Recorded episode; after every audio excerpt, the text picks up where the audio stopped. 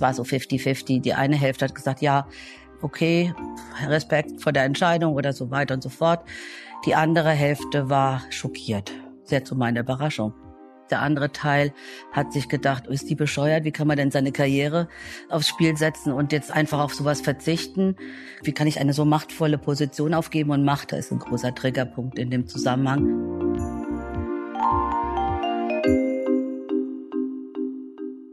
Das war Vera Schneevoigt. Sie ist Chief Digital Officer bei Bosch Technologies und langjährige Tech-Führungskraft mit Stationen bei Siemens und Fujitsu.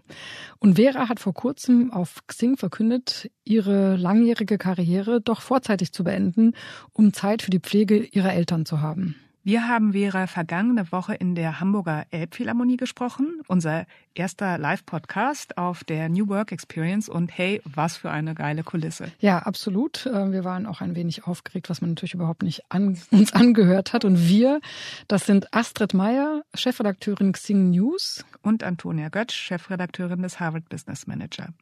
Und ich schlage vor, wir springen gleich mal rüber an die Elbe, schalten in die Elfi. Da dies eine Live-Aufnahme ist, klingt der Ton etwas anders als sonst in unserem kuscheligen Studio.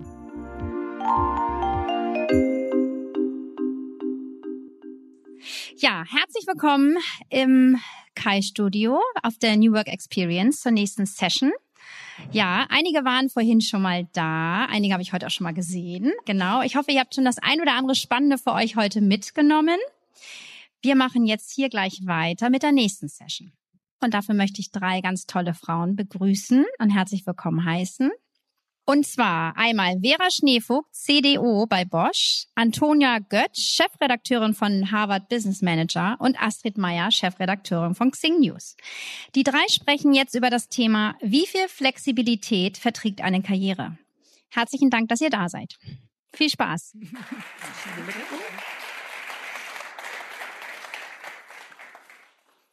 Ja, auch von uns ein herzliches Willkommen zu unserem Team A Podcast. Das ist für uns eine Premiere, für Antonia und für mich. Wir haben noch nie einen Live-Podcast gemacht. Dementsprechend waren wir auch im Vorfeld etwas aufgeregt, oder? Ja, was schön ist, jetzt mal hier mit Publikum zu sitzen und interagieren zu können. Und ja, wir sitzen mit Vera Schneevoigt zusammen.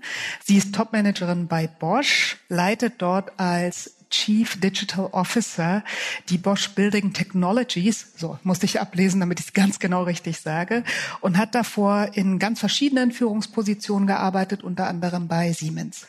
Ja, und ich glaube, Vera, man kann getrost sagen, du bist so etwas wie eine Thinkfluencerin. Ich finde, Influencer mit dem Begriff werde ich nicht so warm, aber du bist auf alle Fälle für mich eine Thinkfluencerin. Du bist eine Vordenkerin in der Digitalbranche schon seit längerer Zeit. Und ja, erst vor kurzem hast du in deinem ersten Insider-Artikel auf Xing publik gemacht, dass Ende September mit dieser langen, sehr erfolgreichen Karriere jetzt Schluss sein soll, weil du eine andere Aufgabe übernehmen möchtest. Du möchtest nämlich Zeit haben, um deine Eltern zu pflegen. Genau, wie es dazu kam und was das jetzt eigentlich bedeutet, darüber sprechen wir gleich. Aber vielleicht zuerst mal die Frage, Astrid hat es gerade angesprochen, du hast einen Artikel dazu veröffentlicht. Wie war denn die erste Resonanz zu diesem Artikel? Also erstmal herzlichen Dank euch beiden, dass ich hier die Gelegenheit habe, unter anderem über die Resonanz zu sprechen, die mich komplett überwältigt hat. Ja, also es war mein erster Insider-Artikel, ganz bewusst. Astrid und Annika baggern schon relativ lange an mir, dass ich doch ein Insider werden soll von Xing, und ich nie richtig wirklich Zeit hatte und wir uns dann irgendwie glücklicherweise gefunden haben und dieses Medium dieses Artikels mir gut gefallen hat. So, jetzt bin ich ja Techie, Kauffrau oder sonst irgendwas, Managerin oder sonst was, aber bestimmt kein Schreiberling, und deswegen war ich sehr froh um journalistische Unterstützung. Aber was dann passierte an Resonanz war, also ich bin jetzt eine Woche, ist der Artikel live und ich weiß gar nicht richtig, wie ich das sagen soll. Wir haben halt versucht zusammenzureden, wir sind meine Freundin, die Kommunikationschefin in den großen Unternehmen sind. Das ist mein Netzwerk im Backup. Wir schätzen so 105 bis 110.000 Klicks auf allen Plattformen, was ich noch nie hatte. Ich hatte schon relativ starke Artikel, aber nicht so große, und so viele Kommentare, dass ich Annika, die weiß ich gar nicht, ob die hier ist, aber Annika, die mich unterstützt beim Insider-Programm, gebeten habe, wir müssen eine Softwarelösung finden, um die Kommentare runterzuladen. Ich kann die nicht alle fotografieren und rausgucken, also weil für einen Softwareentwickler ist es lächerlich, aber ist egal. Jedenfalls habe ich gesagt, wir brauchen ein Tool, damit wir das runterladen können, weil das ist einfach Wahnsinn, was an Resonanz, auch an guten Ideen und an Feedback kam. Hattest du denn gar nicht mit dieser Resonanz gerechnet? Nee, also mit einer Resonanz haben wir beide gerechnet, Astrid, aber nicht mit so einer großen, oder? Sonst hätten wir den Artikel ja nicht geschrieben, aber ich bin fassungslos glücklich und beängstigt, um das mal in all den ganzen Spannungsbogen zu drücken. Und als Thomas, mein Mann, der eben auch hier mit ist, wir machen das ja, das Pflegethema zusammen, kommen wir gleich noch dazu. Als wir heute Herrn Brecht zugehört haben, haben wir uns in ganz vielen Sachen wiedergefunden, weil wir uns natürlich sowohl mit dem Thema New Work, aber auch mit Pflege und mit Veränderungen in der Karriere beschäftigen. Nur eins kam wieder nicht vor und das war Alter und Pflege und Parental Leave Reverse, wie man das ja heutzutage immer in neue Worte kleiden muss. Und das, glaube ich, ist was wir wahrscheinlich unterschätzt hatten, dass der Bedarf so groß ist. Also ich zumindest hatte ja gar kein Gefühl und ich hätte nicht mit so einer großen Resonanz gekriegt. Also ich hatte ein Gefühl, deswegen ich bin ganz froh, dass es gut geklappt hat. Vielen Dank, dass du mitgemacht hast. Wir, Antonia und ich, wir haben uns im Vorfeld gefragt, wenn man so ein bisschen zurückgeht in diese Reise, um das besser zu verstehen, wann war dir denn klar, dass du das jetzt machen willst, vielleicht sogar ja auch machen musst? Also klar war es eigentlich, bevor ich zu Bosch gegangen bin, weil es ist so, dass wir ja bis letztes Jahr in Oberbayern gewohnt haben, beide Rheinland-Pfälzer sind und Rheinland-Pfälzerin sind und immer 600 Kilometer zwischen unseren Eltern und unserem Zuhause lagen. Und nachdem ich bei Fujitsu ja wahrscheinlich einen der anstrengendsten Jobs gemacht habe, nämlich viel Restrukturierung und viel in der Weltgeschichte rumgereist bin, habe ich gesagt, als ich zu Bosch gegangen bin, es könnte sein, dass in den nächsten 5 Jahren mein Mann nicht mehr in der Lage ist, das alleine zu machen. Und Thomas ist ja selbstständig und hat dadurch eine höhere Flexibilität. Und wenn ich mich entscheiden müsste, würde ich mich für die Familie entscheiden, ob das okay ist. Weil ich finde immer, man muss transparent kommunizieren, sonst kann sich ja keiner drauf einstellen. Und da hatte ich gedacht, dass es vielleicht so von da an gesehen in 5 Jahren soweit wäre. Durch 2 Krankheitsereignisse hat sich das dann alles sehr stark beschleunigt. Und entschieden, dass wir uns räumlich verändern, haben wir Ende 2020 mitten in der heißesten Covid-Zeit, wo eben keine Impfung da war und meine Tante und mein Onkel innerhalb von 24 Stunden an Covid gestorben sind und mein Vater völlig aus der Bahn geworfen war. Und das Arbeitsthema kam, wie so oft, wenn man um sich selbst geht, erstmal überhaupt nicht vor. Und richtig entschieden habe ich es genau vor einem Jahr. Als wir auf der Fahrt hierher gefahren sind, haben wir gesagt, wir waren an der Ostsee und da haben wir das eigentlich zusammen entschieden, dass ich aufhöre. Und vielleicht kannst du noch mal schildern, weil meine Erfahrung ist, dass das ja ein Thema ist, was die meisten Menschen bewegt. Aber das ist so, und viele Menschen sagen, ja, natürlich möchte ich da sein. Aber dann, wenn der Moment da ist, dass es dann doch schwierig ist, für viele Menschen diesen Raum in ihrem Leben zu schaffen und diese Entscheidung zu treffen. Wie war es bei euch? Also von welchen Gefühlen war das begleitet? Von welchen Gedanken? Ja, wie bist du auf diese Entscheidung dazu gesteuert? Also in meiner langjährigen Zeit als Führungskraft gibt es ja 2 rote Fäden, die sich durchziehen. Das eine ist Emotionen und Gefühle und das andere ist betriebswirtschaftliches Handeln. Und die Kombination und noch ein paar andere machen Technologie. Technologie hat mir jetzt hier leider nichts genutzt in dem Fall, aber die anderen beiden sind dann so gewesen, dass wir gesagt haben, gut, wir haben sehr früh, ich arbeite jetzt fast 38 Jahre, wir haben sehr früh vorgesorgt für unser Alter. Wir haben sehr früh uns Gedanken darüber gemacht, wie würden wir denn gerne in unserem Alter, also sprich, wenn man einfach von der gesetzlichen Rente geht, Herr Brecht hat es ja heute Morgen wunderbar ausgeführt, müsste ich noch 10 Jahre nach der deutschen Gesetzgebung arbeiten. Ich hatte mir gewünscht, dass es auf gar keinen Fall bis zum Ende des Falles, also habe ich schon auf jeden Fall vorgesorgt und wir in Summe auch. Das Zweite ist, dass wir uns halt Gedanken gemacht haben, sehr früh aus verschiedensten Gründen, dass wir die Verantwortung für die ganze finanzielle und wirtschaftliche Seite unserer Eltern schon übernehmen. In der Zeit, die sind alle um die 80, in der Zeit, wo das eigentlich noch geht, dass wir das zusammen entscheiden können. Was ein ganz groß wichtiger Punkt ist, dass man nicht übergriffig wird, was man als Manager immer wird. Also sie leiden sehr darunter und freuen sich gleichermaßen, dass ich in der Nähe bin. Aber das wollten wir verhindern. Und da sind wir, glaube ich, von der Persönlichkeit, wir beide sehr unterschiedlich, so dass wir uns da auch gegenseitig ergänzen. Und dann war das eigentlich vom Kopf her eine totale Logik. Die ist mir aber erst nicht ins Auge gesprungen, weil ich ja von Emotionen überwältigt war.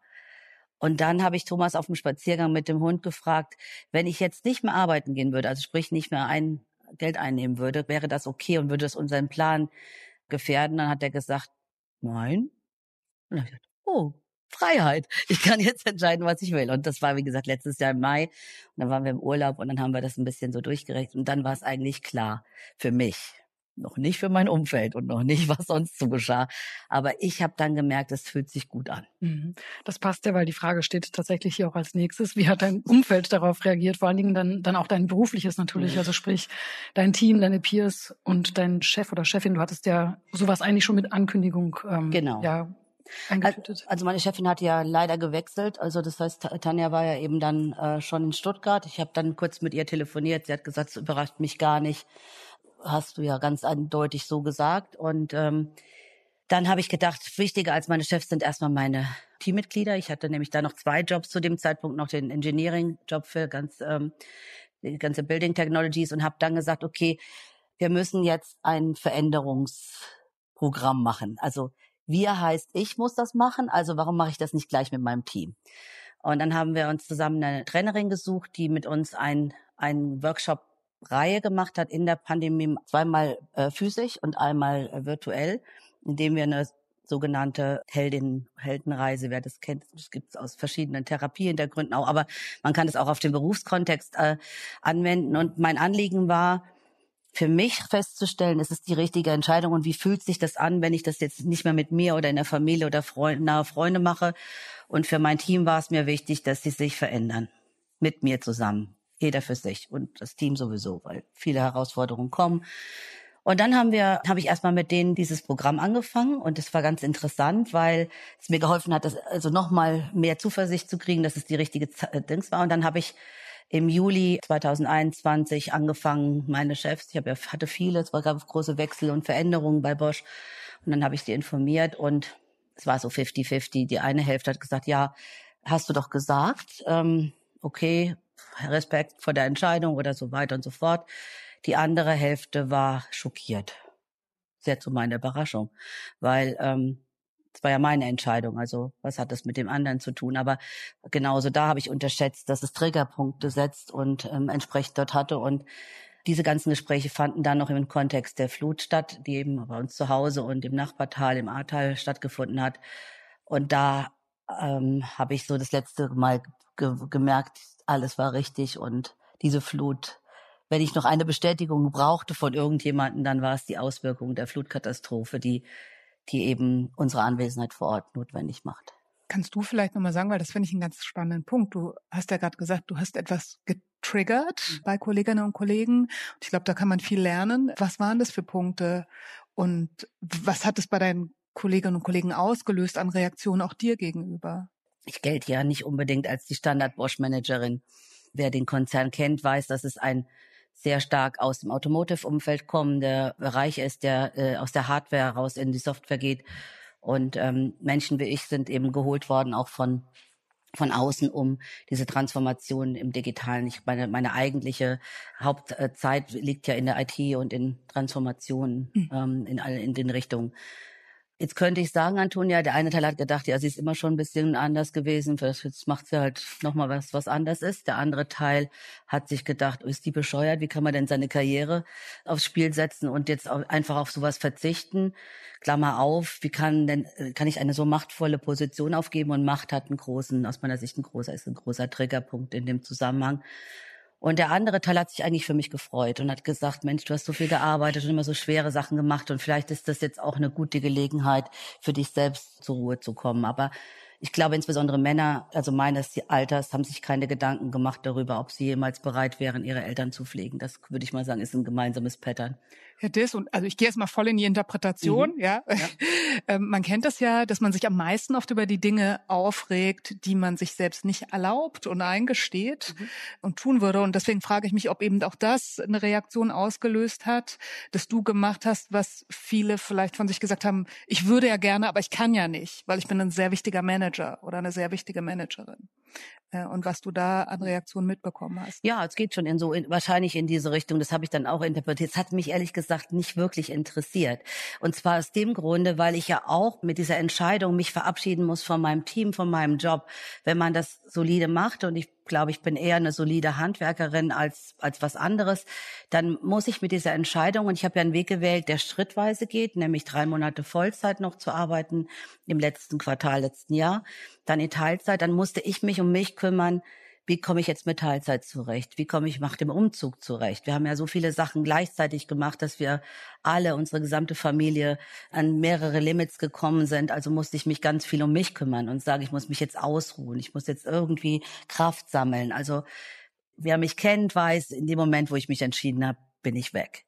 Dann habe ich gesagt, ich habe mich jetzt entschieden, jetzt wird es eine Nachfolgerin, in dem Fall gibt es Gott sei Dank eine Nachfolgerin geben, und dann bin ich auch wirklich jemand, der loslassen kann. Das trauen dann auch die meisten einem nicht zu und würden es vielleicht auch anders machen. Und das ist ja oft so, dass da was übertragen wird. Aber in dem Moment war ich weg. Weg insofern, dass ich gesagt habe, ich arbeite meine Sachen ab. Alles, was Neues, stimme ich mit meiner Nachfolgerin ab. Ich habe einen neuen Chef bekommen in der Zeit. Und das hat es vielleicht auch leichter gemacht, weil sowieso so viel in Bewegung war. Und dann habe ich gemerkt, dass mir so eine ganz große Last von der Schulter gefallen ist. Also so die Verantwortung zu haben, auch oft als Angestellte, Alleinverdienerin, doch größtenteils. Und sich immer so zerreißen zu müssen zwischen allem. Das war mir alles ganz wichtig. Und wir haben jetzt, das wird spannend werden, im Juli die letzte Executive Forum Konferenz in Stuttgart, wo ich also das erste Mal auch, das zweite Mal in meiner Bosch-Zeit, sind ja nur 3,5 Jahre, die Menschen sehe. Mal gucken, danach kann ich euch ein bisschen mehr sagen, was es noch für Reaktionen geben wird. Aber es hat sehr viel Wirbel ausgelöst, hat man mir gesagt. Okay, das heißt, wir machen dann einen Nachfolgepodcast nach dem hier. Wenn es interessant war. Ja, wenn es interessant war. Hättest du dir denn jetzt vielleicht auch im Nachhinein gewünscht, dass ihr zusammen auch ein Modell findet, wo du eigentlich noch weiterarbeiten kannst? Oder war das für dich ausgeschlossen? Im ersten Moment ja, Astrid. Also ich glaube, im ersten Moment hatte ich das gar nicht auf dem Schirm zu sagen, ich arbeite, es wird ja auch nicht so sein, dass ich jetzt gar nichts arbeite, aber ich arbeite nicht mehr als Angestellte in einem Konzern. Das ist ja vielleicht die Besonderheit. Hätte ich jetzt ein Unternehmen geführt oder wäre ich schon Freiberufler gewesen, wäre das wieder anders gewesen. Aber es ist ja so, wie wenn man halt immer das macht, was man vielleicht auch am besten kann. Habe ich gedacht, nee, du kannst das jetzt nicht von einem Tag auf den anderen. Gut, dann hatte ich 12 Monate Kündigungsfrist. Das hat es schon mal deutlich erleichtert. Und was wir uns überlegt hatten, reichen 12 Monate, um runterzukommen und auf die neue Aufgabe sich vorzubereiten. Oder müssen es 18 sein oder 24? Ich habe ja keine Erfahrung. Und da hätte ich gedacht, so vielleicht im ersten Moment, es fällt mir schwer, nach 12 Monaten zu sagen, das war's jetzt. Und das war meine persönliche Geschichte. Was ich mir in Summe wünsche, das kommen wir ja noch dazu, ist, dass wir einfach flexibler werden in Arbeitsmodellen und dass ich vielleicht ein bisschen früh dran bin, mit 57 darüber nachzudenken, dass es doch jetzt dann in der nächsten Zeit 45% der arbeitenden Bevölkerung in den nächsten 10 Jahren in Pension gehen müssen, nach dem gesetzlichen Rahmendaten. Und dann kommt die Betriebswirtschaftlerin in mir wieder hoch und ich denke, volkswirtschaftlich und betriebswirtschaftlich könnte das ein Problem werden. Und dann bin ich schockiert, wenn außer mir keiner dieses Problem sieht. Also das habe ich dann erst realisiert eigentlich in der Zeit und hätte gedacht, oder mir gewünscht, wenn ich mir hätte was wünschen können, hätte ich gerne mit einem jungen Menschen zusammen eine Co-Rolle gemacht, um zu sagen, meine Erfahrung kann ich reinbringen und ein junger Mensch zeigt mir ein bisschen, was Sachen sind, die vielleicht jetzt heute en vogue sind, weil das mir dann beim weiteren Arbeiten geholfen hätte. Aber das Modell habe ich dann schnell verworfen, weil es in dem Kontext auch nicht funktioniert hätte. Da steuern wir ja direkt auf diese große politische Frage zu, die ich in dem Kontext eben ja auch total wichtig finde und die du, glaube ich, auch sehr bewusst mit anstoßen wolltest.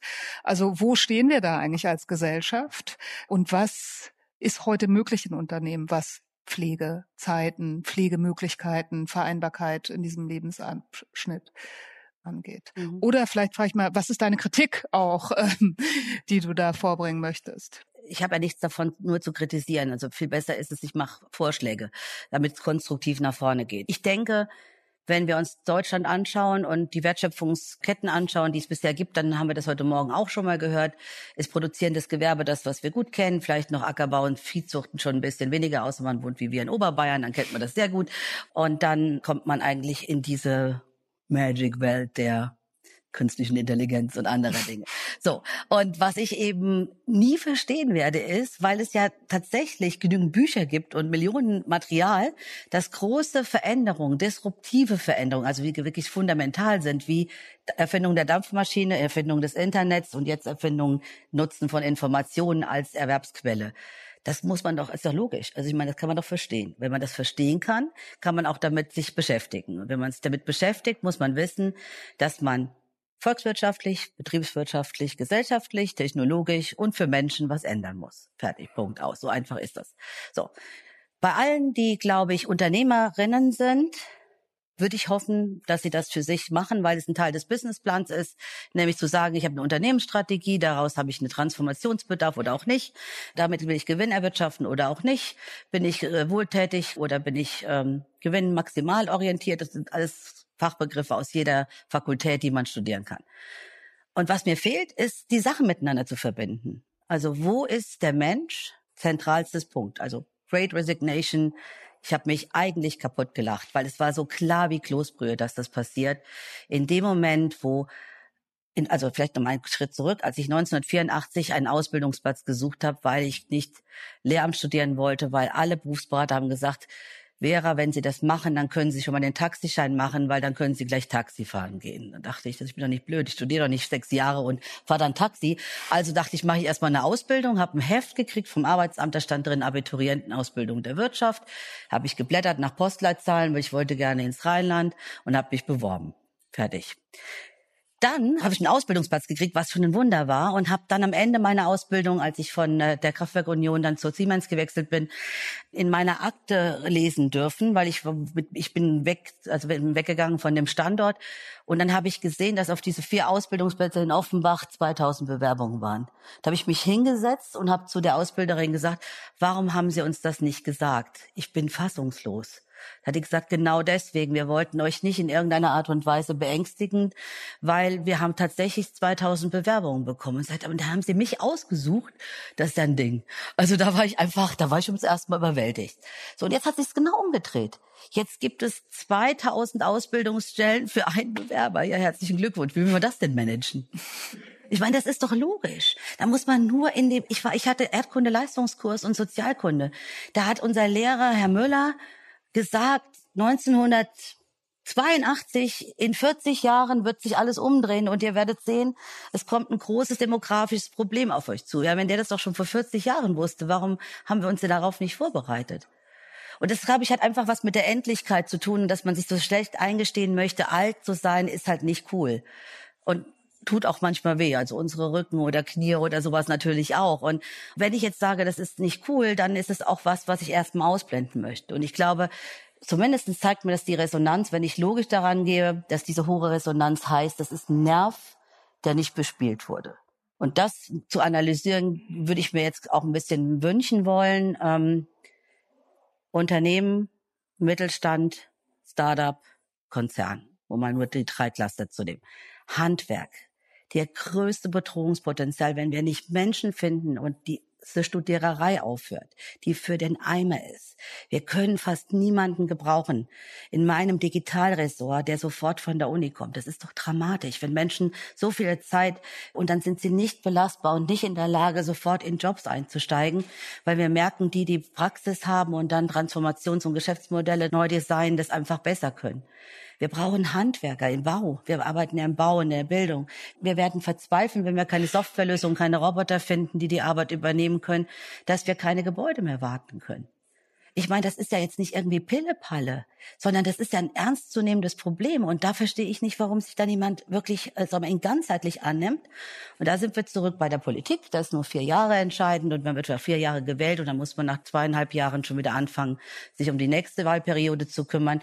Und da ist einfach keine Nachhaltigkeit drin im Aufpassen. Letzten Endes, was ist wirklich wichtig? Also ich würde sagen, da muss einfach ein echtes Umdenken in allen gesellschaftlichen Bereichen erfolgen. Ich würde gerne nochmal in diese Ursachenforschung reingehen. Du sagst ja, das ist so ein Thema, das zwar alle sehen, die Zahlen sprechen dafür, man kann es sich ausrechnen, das ist so ein bisschen wie beim Klimawandel. Genau. Wir wissen es zwar, aber wir wollen nicht diejenigen sein, die als Erste darunter in Anführungsstrichen leiden, ob das jetzt dann die Unternehmen sind, die flexibler sein müssen oder ob das Menschen sind, die dann sich eingestehen müssen, okay, ich beende meine Karriere, obwohl ich eigentlich viel Spaß auf der Arbeit habe. Ich frage mich eigentlich aber auch noch dazu, hat das auch was damit zu tun, dass vornehmlich immer noch Frauen eigentlich dieses Thema Care-Arbeit übernehmen? Du machst es ja zusammen mit deinem Mann, hast jetzt schon mehrfach erwähnt. Aber es kann auch so sein, dass es einfach gesellschaftlicher gelernt ist, dass Frauen dieses Thema übernehmen und bezahlen muss man dafür ja auch nicht. Und dann erledigt sich das vielleicht von alleine oder bin ich da einfach zu feministisch unterwegs? Nee, um Gottes Willen. Ich würde dir sofort zustimmen. Aber es ist zu einfach und zu wenig. Wir haben letztens mit jemandem gesprochen, die Altenheime erbauen und betreiben. Und die haben sehr zu meiner Überraschung gesagt, dass nur 28% der zu pflegenden Menschen in Einrichtungen untergebracht sind, was ja Umkehrschluss heißt, 72% werden zu Hause gepflegt. So, zu Hause ist natürlich traditionell in meisten Regionen Deutschlands sind es sicherlich die Frauen, die sich verantwortlich fühlen. Deswegen heißt es ja auch Reverse Parental Leave, weil schon das gleiche Phänomen ja wenn die Kinder jung sind, auftritt. Es ist aber auch so, dass ich denke, dass einfach die mangelnde Diversität in Unternehmen dazu führt, dass man darüber nicht redet. Also was nicht sein kann, das nicht sein darf. Ich nehme keine Frauen ins Management, weil die gehen ja sowieso. Oder ich nehme keine Junge, die gehen dann wechseln dann auf einmal den Arbeitgeber. Das heißt, eigentlich hat sich diese Konzernwelt, die ja sehr gut dafür geeignet waren, Leute wie mich, die eben im Wesentlichen autodidaktisch unterwegs sind, der Möglichkeit zu geben, in diesem Konzern durch wechselnde Möglichkeiten den Platz zu finden, die haben verlernt, dass das eine Stärke sein muss. Sondern jetzt geht es darum, Macht zu behalten, Macht nicht abzugeben. Sprich, Männer, die sagen würden, sie gehen in eine Pflegeposition, würden als schwach gelten. Schwach möchte fast keiner sein. Und dann gibt es eben dieses Bild im Kopf, Pflege, wahrscheinlich eher Frau. Ja, glaube ich schon. Aber der Ursache würde ich eher sagen, in der mangelnden Diversität, Bemühungen in Unternehmen, vor allen Dingen in Konzernen. Aber wie ist das? Ich meine, du hast es gleich eingangs selbst formuliert. Du hattest das Privileg und die Möglichkeit, finanziell im Rahmen diese Entscheidung für dich zu treffen. Studien belegen eben, dass Frauen schon nach der ersten Schwangerschaft oft einen Karriereknick erleben. Dann geht es weiter. Also wie viel Flexibilität verträgt eine Karriere wirklich? Und was ist vielleicht auch der Rat, den du mit anderen teilen kannst? Wahrscheinlich mehr, als wir alle uns vormachen wollen. Mhm. Ich glaube, dass das auf jede selbst ankommt, insbesondere auf jede Frau. Ich habe große Kritik an vielen meiner Freundinnen und Kolleginnen, dass wir dieses Thema nicht mehr selbst mehr thematisiert haben, obwohl wir in dieser Boomer-Generation alle leben. Und ich glaube, dass wir mehr fordern müssen. Dass wir eigentlich dieses im Zweifelsfall mache ich es halt dann doch, auch wenn ich vorher artikuliert habe, ich mache es nicht, sondern dass wir eben drüber reden. Das habe ich jetzt getan, scheint damit einen Nerv getroffen zu haben, also müssen wir Astrid weitermachen, damit zu kommunizieren. Das ist schon mal das Erste. Also Zweite, was mich immer aufgeregt hat, auch ich spreche jetzt nur von meiner Generation, um niemandem zu nahe zu treten, ist, sich nicht mit Geld zu befassen. Bitte, wo sind wir denn? Also ich bin zum zweiten Mal verheiratet. Ich habe immer dafür gesorgt, dass ich weiß, transparent, wie viel Geld ich ungefähr verdiene, was ich mache, was wir uns erlauben können. Im Idealfall jetzt sowieso mit meinem Partner zusammen. Aber Geld ist wichtig und Versorgung ist wichtig und dass man alleine klarkommt und nicht sagt, im Zweifelsfalle bin ich diejenige, die nachher steckt. Und das ist halt immer noch so tief verwurzelt. Und das heißt, gerade den Frauen rate ich, einen Plan zu machen, Worst Case und Best Case. Und dazwischen wird sich das Leben wahrscheinlich abspielen. Vera, das ist fast schon ein tolles Schlusswort, aber weil du gesagt hast, wir müssen weitermachen, möchte ich dich da abholen. Und zwar, das ist ja eine Konferenz für HR-Verantwortliche, für Menschen, die sich mit dem Thema beschäftigen. Und du möchtest ja auch konstruktive Vorschläge machen. Was wären denn so konstruktive Vorschläge oder auch Wünsche von dir, wie denn HR-Abteilungen mit diesem Thema sozusagen Karriere, Pflege, Auszeit am Ende der Karriere umgehen sollten? Das Thema Karriere und Pflege am Ende der Karriere ist ja nur ein Aspekt von New Work. Und ich würde jetzt einfach mal diesen Aspekt in New Work einreihen. Dann haben wir noch die anderen Aspekte, über die ja heute viel gesprochen wird. Ganz provokativ wäre ich sehr froh, wenn sich die HR-Abteilungen in den Konzernen einmal auflösen würden und wieder neu bilden. Weil alles das, was wir heute haben, ist 0,0 geeignet für das, was wir vor uns haben. Wenn das einfach wäre, könnte man das ja machen, ist ja nicht. Also wäre ich dafür, dass jeder Konzern ein Vorstandsreferat hat, das grundsätzlich HR ist, aber immer verbunden mit einer anderen Funktion. CDO bietet sich gut an, CIO bietet sich gut an, CEO sowieso. Also mein Preferred Modell ist, der CEO ist auch der CHRO. Der CIO ist ein gut und die CIO, Hapag-Lloyd mit Jonja Marmer, meiner ehemaligen Kollegin, hat es gerade gemacht, sehr zu meiner Überraschung. Das Hapag-Lloyd, und es muss uns sehr zu denken geben, ist eines der größten Traditionsunternehmen im Logistikumfeld, hat sie als CIO geholt und ist jetzt CHRO und CIO. Sehr klug. Weil die digitale Transformation, wir haben ja heute nicht bewusst über Technik gesprochen, wird einem dafür letzten Endes die Voraussetzung geben, dass ich die beiden Dinge miteinander vereinbare. Und HR ist nicht mehr das, ist keine Verwaltung, ist keine Pragmatik. HR muss begleiten, muss Mentoren zur Verfügung stellen, muss Menschen von Anfang bis Ende begleiten. Und vor allen Dingen dürfen meine lieben Konzernkollegen es nicht immer persönlich nehmen, wenn Leute weggehen aus einem Konzern. Ich meine, das sind doch freie Menschen, die sind doch da nicht als Sklaven angestellt. Und im Zweifelsfalle ich hatte das auch, es kamen auch welche zurück. Und ich habe gedacht, wenn jemand wirklich gut ist, hat sie oder er entweder einen ganz tollen Job woanders gefunden und ist dann da glücklich, oder wenn es blöd ist, kommt sie sowieso zurück. Also das heißt, wir müssen ein bisschen uns an diese neuen Verhältnisse anpassen und HR, so wie es heute ist, geht gar nicht mehr. Geht einfach nicht. Ich habe jetzt also alles Mögliche durch und in den Konzernen habe ich keine Hoffnung so. Okay, ich sehe schon, wir müssen noch einen Podcast mit dir machen, nur zum Thema HR und Technologie. Wir werden, glaube ich, nämlich sonst rausgeschmissen. Ja. Vera, vielen herzlichen Dank, dass du dabei warst. Und wer Veras Geschichte, ihre weiteren Monate verfolgen möchte, ist natürlich herzlich eingeladen, ihr als Xing-Insiderin zu folgen. Wir bleiben gemeinsam hier am Ball. Und damit danke auch an euch, dass ihr uns so zahlreich zugehört habt. Ja. Danke.